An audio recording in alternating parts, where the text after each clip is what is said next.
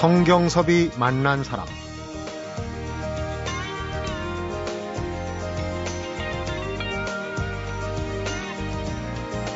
제가 승려가 된 이유는 이렇게 한 생을 끝없이 분투만 하다 죽음을 맞이하기 싫어서였습니다. 무조건 성공만을 위해서 끝없이 경쟁만 하다 나중에 죽음을 맞게 되면 얼마나 허탈할까 깨달음 때문이었습니다. 성경섭이 만난 사람 오늘은 미국 캠프셔 대학교 종교학과 교수시고요. 뉴욕 불광사의 혜민 스님을 만나봅니다.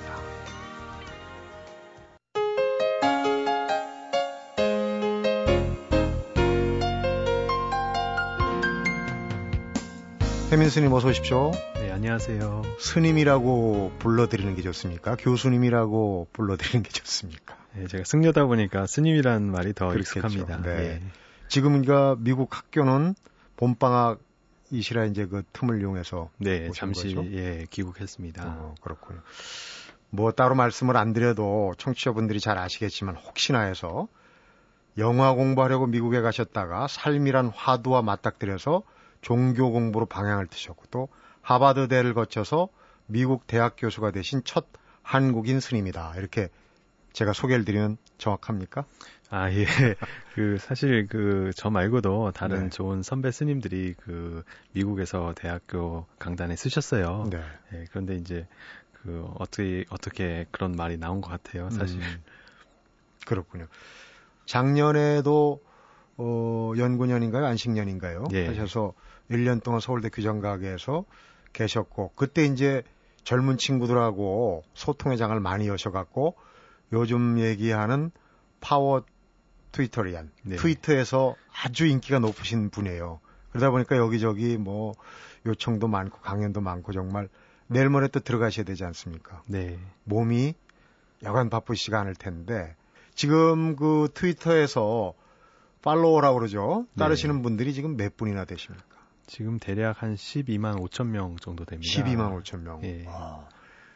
전에 왜 우리 영화 배우 중에 독실한 불교 신자 리처드 기어 방한했을 때 이제 통역도 하시고 그때 사실은 많이 알려지셨어요. 네. 리차드 기어 못지않게 잘생기셨다. 아유, 예. 예. 그때 제가 이제 인터뷰하려고 자를 찾다 보니까 그때가 2만 한 5천이었는데 네. 1년도 안 돼가지고 지금 그렇게 많이 늘었어요. 비결이 네. 있습니까? 아, 그 뭐 종교나 뭐 이런 그 나이와 상관없이 그 모든 사람이 이게 보편적으로 느낄 수 있는 그 성찰액을 따뜻한 마음이 따뜻해지는 글을 좀 주로 올리려고 그래요. 네. 뭐 정치적이나 남을 비방하는 어떤 그런 그런 자제를 하고요.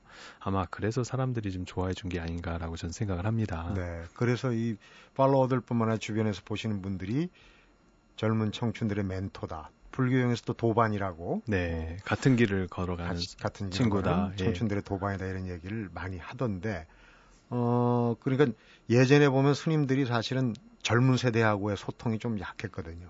네. 조금 거리에 산 속에서 네. 또는 이제 속서 거리를 두고 그렇게 지내시는 게 보통이었는데 다른 스님이 나오셨단 말이에요. 네. 그 사실 어, 산사에서 열심히 수행하시는 스님들이 많이 계세요. 그래서 네. 혹시라도 저의 이런 행보가 조금이라도 누가 되지 않을까라고 전 걱정을 하고 있지만 음. 그래도 이제 지금 현대 사회에서 그 부처님 법 마음 누구나 갖고 있는 그런 마음을 이렇게 들여다보는 법을 아, 많은 사람들과 나누는 것도 어, 어떠한 의미가 있는 일이 아닌가라고 저는 생각을 했습니다. 네, 그러니까요. 젊은이들하고 소통할 수 있는 게 결코 나쁜 건 아니거든요. 네. 그런 젊은이들을 불교의 어떤 깨달음의 세계로 끌어들인 것도 꼭 종교를 떠나서도 지금 맞습니다. 여러 가지 예. 좋은 말씀들을 많이 해주고 계신데 요즘 그 돌아가는 걸 보면은 트위터 판도라의 상자라고 비유하는 분도 있어요. 잘못 쓰면 독이 될 수도 있고 뭐 그런 측면이 있는데 스님이시고 좋은 말씀 많이 하시니까 안티들은 없으시겠죠. 네, 이제 주로 안티가 생기는 이유 중에 하나는 보면은 어, 남을 비방한다거나 음. 아니면 어떤 그 정치적 세력이라든가 어떤 그런 견해가 그런 쪽으로 이제 필력을 하다 보면은 이제 자기와 맞지 않기 때문에 어, 그런 곳에서 이제 이렇게 싸움이 일어나는 것 같은데 네. 이제 저 같은 경우는 그 어떠한 원칙이 있다면 제 트위터 글 안에 그 되도록이면 그 미움이 들어간 그런 글은 쓰지 말자라고 음. 저는 이렇게 마음을 먹었어요. 아무리 옳은 얘기를 해도 그 안에 조금이라도 그 남을 미워하는 어떤 그런 마음이 들어가 있다면 그 미움의 소리가 그 전체 옳은 얘기를 다 가리더라고요. 네.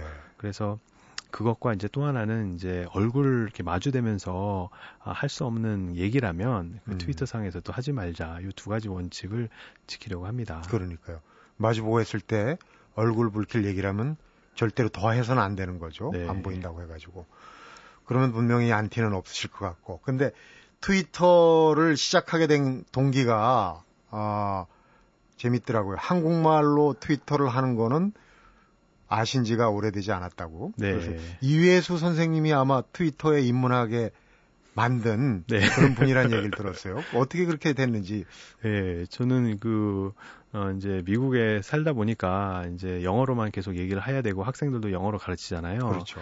그러다 보니까 이제 모국어에 대한 어떤 그리움이 많고 그리고 어느 순간 아, 학교에서 수업 마치고 이제 제 연구실로 이렇게 돌아왔을 때 보면은 좀 조용하고 이렇게 고요한 그런 그 오후에 그런 느낌이 음. 아 이제 잔잔하게 그 우리나라 생각도 나고 어떤 그러한 어, 그리움으로 이렇게 변하더라고요. 향수병이 네, 나시는군요. 살짝. 그래서 그때 누군가 우리나라 말로 우리 얘기를 좀 했으면 좋겠다라는 음. 어떤 생각을 했었는데 어, 트위터라는 어떤 그런 새로운 미디어를 통해서 사람들이 우리나라 말로 이렇게 소통한다는 것을 어, 그러니까 한 2년 전 그때 처음 알은 거예요. 네. 네, 그 전까지만 해도 그냥 영어로만 하는 줄 알았어요, 전 트위터를. 아, 그래가지고 이제 그럼 저도 한번 우리나라 말로 그, 어, 한번 소통을 해볼까 이런 생각을 했습니다. 해보자.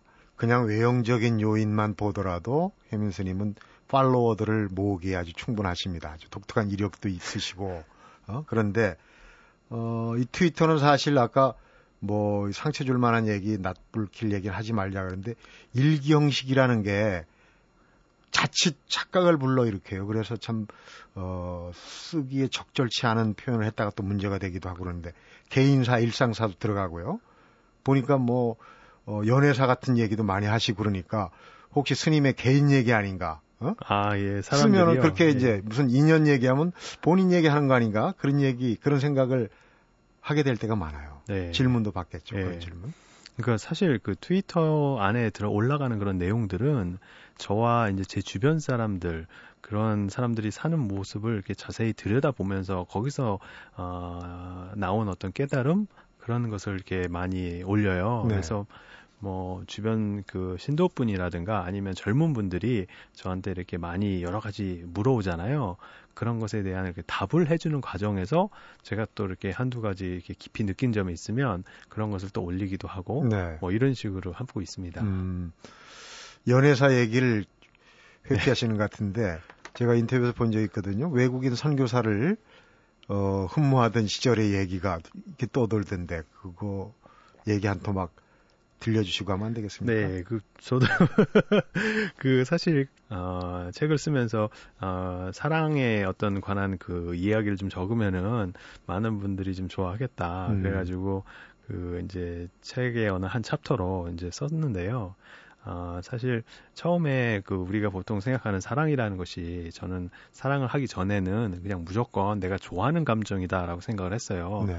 그래서 그 사랑의 시작이 내 좋아하는 그런 좋아하는 그 느낌에서 시작을 했는데 정말로 사랑에 빠져 보니까 그게 그 마음의 축이 음. 나에 있는 게 아니라 사랑하는 상대로 이렇게 이동을 하더라고요. 그래서 마음 아침 딱 눈 떴을 때 시작이 네. 그 사람으로부터 이렇게 시작되는 어떤 그러한 마음이 네. 그런 것이 아 사랑이었구나라고 저는 처음 아, 그분을 통해서 이렇게 배웠죠. 음. 네. 사랑하는 사람들 사이에는 신이 존재한다 이런 얘기를 쓰셨는데 제가 그걸 그 대목을 읽고 공감을 해서 왜냐하면 네. 인간의 마음대로 안 되는 거거든요. 맞습니다. 마음대로 안 되셨지 않습니까, 해민 스님도? 그렇죠. 예. 어, 작년에 1년 동안 안식년 하시면서 이제 국내 들어오셔가지고 국내 이제 대학생들층, 젊은층들하고 많이 대화를 하셨어요. 근데 그 친구들의 고민 중에 하나도 사랑일 거고, 네. 제일 많이 그 고민을 토로하고 물어보는 부분에 그 주제는 어떤 거였습니까? 네. 일단 그 대학생 그리고 대학을 막 졸업해서 지금 사회에 막 그 한 발자국 어, 내딛는 그런 분들 같은 경우는 이제 취업 취업. 예, 고용 불안이 컸고요. 이제 그와 동시에 아, 그 자기 인생의 파트너를 찾기 위한 어떤 그런 연애사적인 음. 어떤 그런 문제 그리고 어, 나이와 상관없이 뭐 서른 마흔 뭐 쉰 되신 분들도 그 삶 속에서 그 인간 관계 안에서의 그런 상처들 음. 그, 런 고민들이 가장 많았던 것 같아요. 음. 상처를 받고 좀 분노를 느낀다든지 네. 화를 참지 못한다든지 요즘 그 복잡다단한 현대에서는 화를 다스리는 게 참 어려운 것 같아요. 상처 때문에 생기는 건데 뒤에 그 얘기를 좀 다시 해보기로 하고요. 어, 미국에서도 이제 교편을 잡고 대학에서 계시니까 네. 미국의 대학생들하고 작년에 와서의 경험도 있겠지만 우리 대학생들하고 젊은이들하고 어떤 차이가 있습니까 보시기에는? 그 우리 대학생들 보면 약간 좀 아, 가슴이 아파요. 솔직히 왜냐하면 너무 치열하게 살 수밖에 없는 그 과다 경쟁 구도라고 저는 생각을 해요. 그 단적인 예로 이제 대학교 안에서 그 성적 을 봐더라도 이게 상대 평가잖아요. 네. 절대 평가가 아니라 그러다 보니까 친구가 A를 받고 뭐 이렇게 성적이 좋은 것이 나의 불행이에요. 결국 친구의 행복이 나의 불행이 되는 어떤 이런 구조이기 때문에 같이 공부를 해서 즐거운 어떤 그러한 음. 그 대학 학교 안의 어떤 모습보다는 성적에 항상 집착을 하게 되고 다른 사람들과 경쟁을 해서 내가 이기지 않으면 안 되는 어떠한 그 젊은 날에 정말로 기쁨이라든가 뭐 사랑이라든가 즐거움이라든가 그런 것을 이렇게 막그 아, 정말 열정을 불태워서 할 수 있는 그런 거보다는 그 왠지 내 삶에서의 어떤 그런 그 직장이라든가 뭐 아, 성적이라든가 뭐 이런 것에 더 신경을 쓰지 않으면 음. 뒤처질 것 같은 네. 어떤 그런 느낌이 항상 강박감염에 가깝게 있는 것 같더라고요. 음, 미국 학생들은 좀 그런 부분에서 자유롭다는 얘기시네요. 그러니까. 네, 일단 절대 평가이기 때문에 뭐 A를 여러 명이 받아, 받아도 상관없어요. 친구가 어. 뭐 공부 잘한다 그러면 나한테도 좋은 거고 나의 그런 그 생활에 직접적인 연관이 없는데 아 그리고 또 이제 방학 때 보면은 우리는 스펙 쌓는다 그래가지고 네. 외국어도 해야 되고 음. 그리고 뭐 자격증도 따고 그러잖아요. 경력도 좀 쌓고. 네. 근데 사실 정말로 그런 스펙을 쌓는 과정에서도 내가 이제 졸업하고 나서 정말로 재미있고 즐거운 일이 뭐지 하는 것을 스스로에게 묻는 어떤 그런 시간이 좀 어, 부족한 것 같아요. 음. 어, 그것에 비해서 좀 미국 학생들은 좀 자유롭고 방학 때 좀 놀기도 하고 네. 그리고 이제 외국어 잘 안 하거든요 미국 학생들은. 어. 예, 그래서 어 뭐 물론 그 인턴십이라든가 뭐 이런 것을 하기도 하지만 그렇게 막 그 엄청난 그 경쟁 안에서 이렇게 사는 그 숨가쁜 생활은 좀 덜한 것 같다라는 느낌을 좀 받아요. 그렇군요. 좀 외람된 얘기인데 지금 혜민 스님이 다니신 유시 버클리나 하버드나 프린스턴 전부 우리 사회에서 보면은 성공의 지름길 어떤 척도 잣대로 보는 그런 그 학교를 다니셨는데 스님 말씀에서 그런 얘기가 나오니까 조금 귀가 더 솔깃한데 그 얘기도 잠시 뒤에 한번 들어보도록 하겠습니다. 성경섭이 만난 사람 오늘은 미국에서 교수가 된 최초의 한국인 스님이시죠. 햄프셔대 종교학과 교수 또 뉴욕 불광사의 해민 스님을 만나보고 있습니다.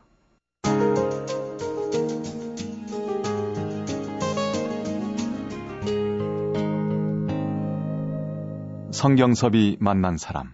이번에는 너무너무 많이 받을 수밖에 없는 질문. 네. 저희도 그냥 거쳐 지나갈 수 없는 질문입니다. 네. 그렇게 훌륭한 스펙을 가지고 계신데 속세 사람들이 보면 왜 스님이 되셨을까? 근데 제가 이제 그 학력에 대해서 말씀드리고 싶은 것은 제가 누누이 얘기하지만은 어느 대학을 나왔다가 중요한 게 아니라 대학을 나오고 나서 지금 어떤 삶을 살고 있는가가 더 중요한 것 같아요. 음. 네. 그래서 저 같은 경우에는 그 대학교 공부를 하면서 정말로 그 어느 순간에 아, 남의 그 눈에 비친 어떤 그런 모습을 항상 걱정하면서 음. 어, 그 다른 다른 사람들이 이렇게 만들어낸 어떤 그런 성공의 기준점에 올라와서 음. 내가 어떻게 비춰질지 고민하면서 평생 헐떡이면서 산다는 게 너무 의미가 없지 않나라는 생각을 어느 순간에 하게 됐고요. 한때는 그렇게 사셨다는 얘기예요. 거꾸로 얘기하면. 그렇죠. 영화를 예. 원래 공부하려고 그렇죠. 미국 예. 유시 버클리 유학을 가셨는데. 예. 그러다가 어 이제 주변에서 그 친구 중에 한 명이 그 교통사고 나서 이렇게 죽은 사건도 있었어요. 음. 뭐 그런 것도 있었고 어, 여러 가지 인생의 무상함도 좀 많이 느꼈고요. 그리고 어렸을 때부터 사실은 그 깨달음이 뭔가, 그 삶의 궁극적인 이유가 뭔가, 죽으면 어떻게 되나, 여기에 대한 질문이 어, 아주 목 위까지 이렇게 차 올라와 있어서 항상 그런 것에 대한 어떤 그 갈증이 가시지 않았어요. 음. 그래서 종교학과를 공부하게 된 것도 그렇게 됐고요. 그러다가 이제 나중에 그런 것이 이제 단순하게 학문적으로만 알면은 뭐라 그럴까 이렇게 체득화되지 않기 때문에 그 갈증이 풀리지 않는다라는 것을 많이 느꼈죠. 네. 네. 그래서 그 좋은 어떤 그런 스님과의 인연이 있어서 어, 그래서 이제 출가를 결심을 하게 되었습니다. 그렇군요. 얼마 전에 저희 프로에 재즈 가수입니다. 웅산이라고 네. 아시는지 그분도 예술과 종교라는 두 가지 화두를 가지고 치열하게 고민하다가 그분은 예술 쪽으로. 네. 음. 저는 반대로 종교 쪽으로. 종교 네. 쪽으로 두 가지 화두 중에. 그런데 아까 그 인간이 뭔가 왜 사는가 이런 그 화두 같은 질문을 어릴 적부터 꼭 붙잡고 있었다고 그러는데 멀리 거슬러 올라가면 어디까지 올라갑니까? 그런 그런 게요. 질문. 예, 아마 저희 외할머님이 돌아가셨을 때 더 이렇게 느꼈던 것 같아요. 초등학교 때. 초등학교 때. 네, 그래서 그 평소에 되게 좋아했던 그 외할머니께서 돌아가시고 나서 도대체 외할머니 어디로 가신 건가? 음. 앞으로 나도 저렇게 될 건데 뭐 그런 생각을 이제 처음 시작했던 것 같아요. 네. 초등학교 때부터 대학 때는 또 그 요가 스승을 찾아서 인도도 가셨다고 얘기를 들었습니다. 네.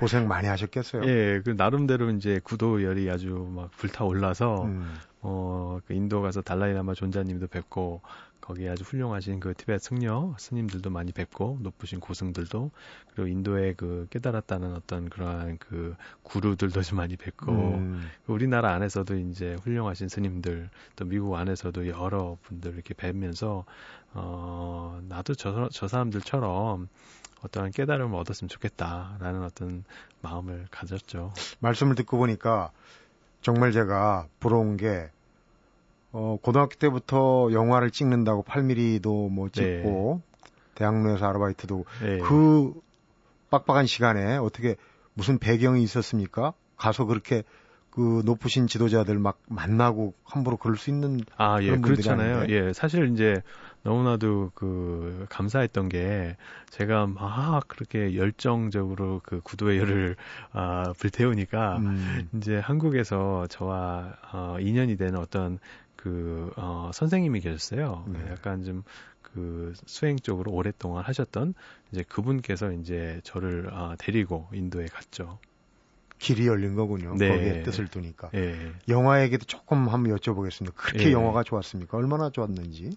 네, 그러니까 제가 이제 그 영화에 매료된 것은 그 우리가 이제 평소에 생각했던 어떤 그런 그 삶을 뛰어넘는 어떤 새로운 여러 가지 그러한 그 모습들을 이렇게 음. 보여주잖아요. 아, 그 중에서 그 예술로서의 그 아름다움이라면 할, 할 것 같으면 평소에 생각했던 어떤 그러한 구조라고 그래야 되나요? 생각이 네. 아, 이렇게 깨어지면서 새로 창조되는 음. 어떤 그런 순간순간들이 영화 안에 있더라고요. 예를 들면 뭐 우디 알렌 영화 보시면 알겠지만 그 막 주인공이 그 아, 관객을 갑자기 카메라를 보면서 관객을 향해서 막 얘기를 해요. 아 저런 걸 보니까 너무너무 신기하고 네. 아 새로운 어떤 그 창조적인 그 감독 그 스스로의 어떤 색깔이 드러나는 음. 어떤 그런 모습을 이제 봤죠. 실험적인 그런 부분을 마음에 들어 하셨군요, 영화 중에도. 네. 아, 저렇게 창조성이 뛰어날 수가 있구나. 참 놀라웠어요. 음. 그렇게 이제 영화를 좋아해서 유학까지 갔다가 아까 그냥 간단하게 잘 알게 된 그 스님의 어떤 영향으로 이쪽 세계에서 저쪽 세계로 갔다 그러셨는데 그렇게 간단한 작업은 아닌 것 같은데. 아, 예. 거기에 뭐, 물론 그 여러 가지 스토리가 있는데요. 네. 이제 뭐, 결정적인 것 중에 하나는 그, 아, 대학교를 이제 절에서 다녔어요. 음. 왜냐면 기숙사에서 살다 보니까 너무 아이들이 그, 파티를 세게 해가지고 밤 늦게까지 음. 그런 파티 문화라든가 그런 게 너무너무 안 맞아서 저는 그 학교 근처에 있는 조용한 사찰이 있어서 거기서 이제 학교를 왔다 갔다 다녔는데 음. 너무 그 안에서의 생활이 즐거웠어요. 행복하고 아침 저녁으로 참선할 수 있고 그리고 이제 그 주말마다 큰 스님 법문 들을 수 있고 네. 그리고 거기 계셨던 다른 그 미국인 그 수행자들 분들이 저를 친동생처럼 너무너무 잘해 주셨어요. 음. 불경 중에 향을 싼 종에는 향내가 나고 생선을 묶었던 그 새끼줄은 비린내가 난다 그런데 결국 향내가 나는 쪽으로 가시다가 네. 네. 뭐 지금쯤 와가지고 이런 질문 드리면은 어떨지 모르겠는데 적성에는 스님하고 네. 또 교수 네. 맞습니까? 어느 네. 게더 적성에 맞는지 네. 궁금한데. 사실 이 둘이 다르지 않다고 저는 생각을 해요. 어떤 음. 면에 있어서는. 어, 근데 참 재미난 질문이신데요. 제가 고등학교 때 적성 검사를 한번 한 적이 있는데 어, 답이 어떻게 나왔냐면 그 첫 번째가 성직자, 음. 두 번째가 선생님, 세 번째가 카운셀러였어요. 딱 들어맞네요. 네, 그래서 네, 그래서 저는 되게 만족하면서 살고 있어요. 정말 그렇게 적성에 맞는 3번까지 지금 다 하고 계시는 거예요. 트위터를 통해서 네. 그야말로 더할 수 없는 카운셀링을 하고 계신데 정말 부럽습니다.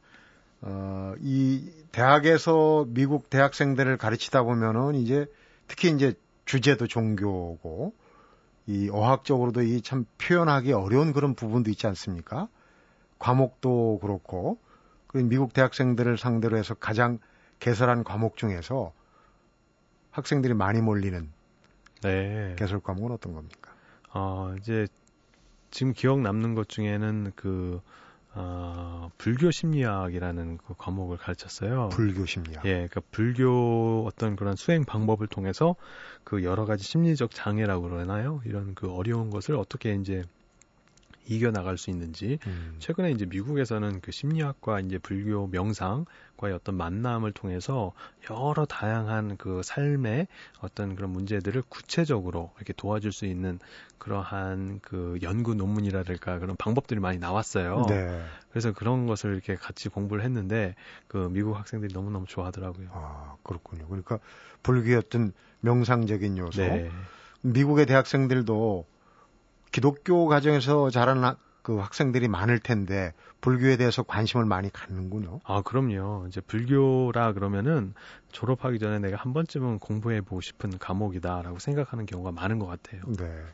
그리고 또 따지고 보면 불교는 모든 사람들이 부처가 될 수 있지 않습니까? 신이 네. 없는 네. 그런 그 요소 때문에도 기독교하고는 좀 충돌이 덜한 어, 그런 덜, 덜할 예. 것 같아요. 그런데 예. 그 미국 사람들 또 학생들이 보는 불교는 어떻습니까? 이제 우리 한국 불교에 대해서도 잘 알고 있나요? 불교가 미국에 우리 한국 불교가 어느 정도 들어가 있는지. 네.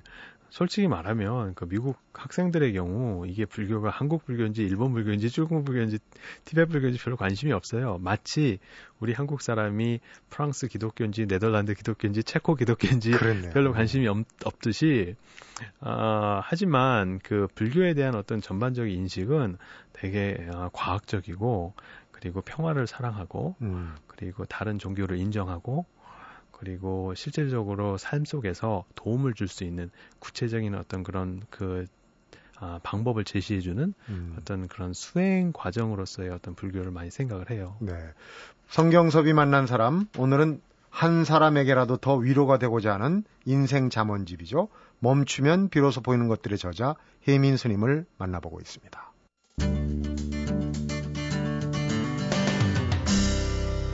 성경섭이 만난 사람. 자, 이제 이제 책 얘기를 좀 여쭤보도록 하겠습니다. 책에서 가장 눈에 띄는 핵심 부분이 30대쯤에 네. 세 가지가 보이더라. 네. 이게 3이란 숫자가 얼마 전에 저 평창 동계올림픽의 나승현 전 대변인도 3이란 숫자를 마법의 숫자라고 그러던데 네. 3을 세 개를 드셨어요. 그런데 30대에 깨달음 세 가지 어떤 거였습니까? 네.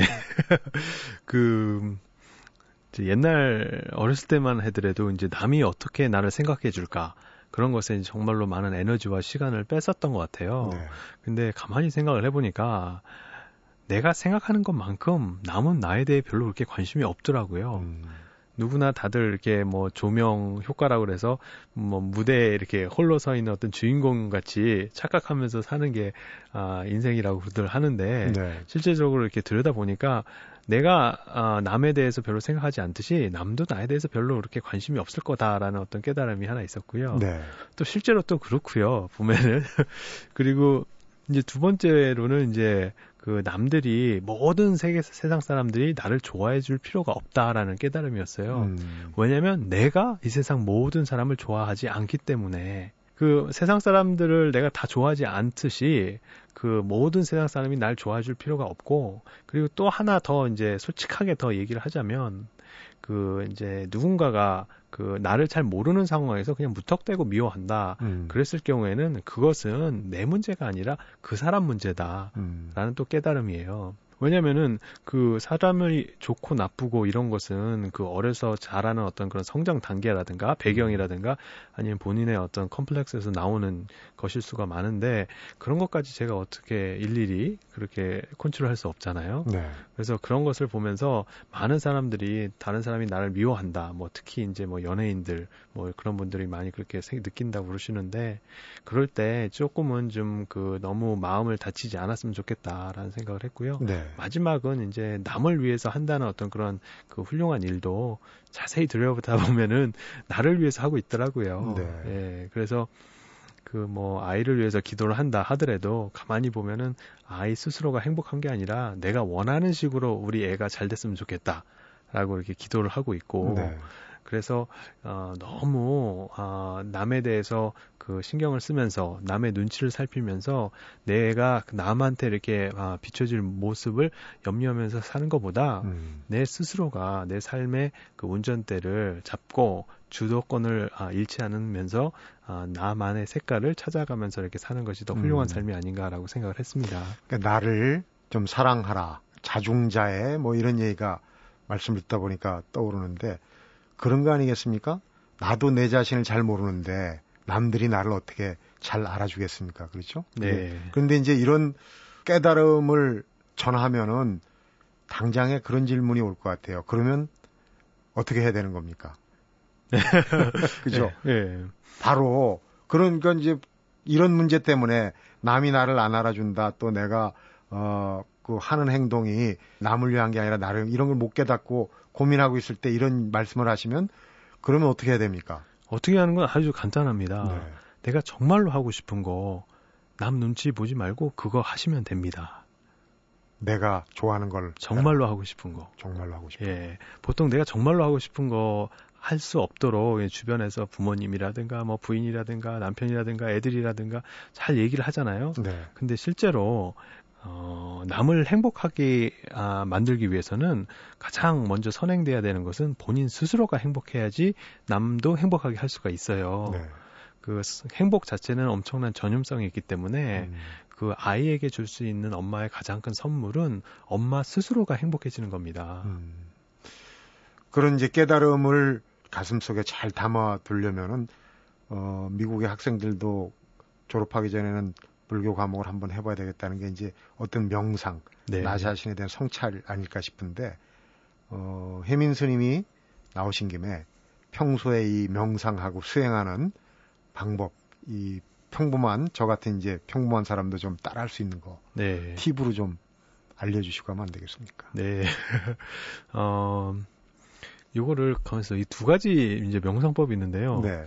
하나는 따뜻하게 끝나는 거고 하나는 지혜로워지는 건데 뭐 어떤 걸 얘기해 드려야 될지 우선 모르겠어요. 그 화가 났을 때 네. 화가 났을 때 이제 그 화에 아주 오케이, 화가 그래요. 난 거에 예, 예 그냥 예, 침몰해 가지고 네. 내가 어느 어느 상황에 있는지를 모르고 막 간단 말이에요.